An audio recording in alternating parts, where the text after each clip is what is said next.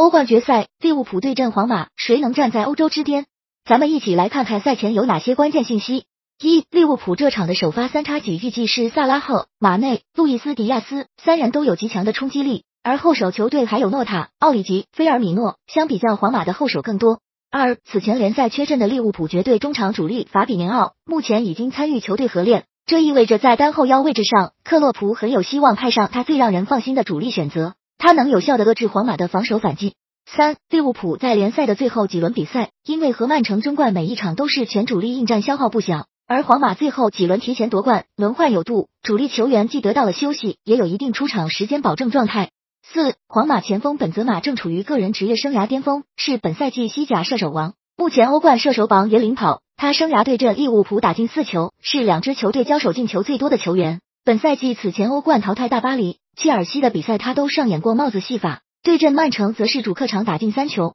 五，这是皇马队史第十七次闯进欧冠决赛，此前十六次参加欧冠决赛，皇马曾十三次夺冠，是欧冠历史上夺冠次数最多的球队，而且皇马在欧冠决赛已取得七连胜。六，进入欧冠淘汰赛后，皇马先后淘汰大巴黎、切尔西、曼城三支夺冠热门球队，而利物浦只是淘汰了国米、本菲卡、比利亚雷亚尔，含金量显然不及皇马。七，过去三个赛季欧冠冠军都是由德国教练拿下的，二零一九年克洛普带领利物浦夺冠。二零二零年，弗里克带领拜仁夺冠；二零二一年，图赫尔带领切尔西夺冠。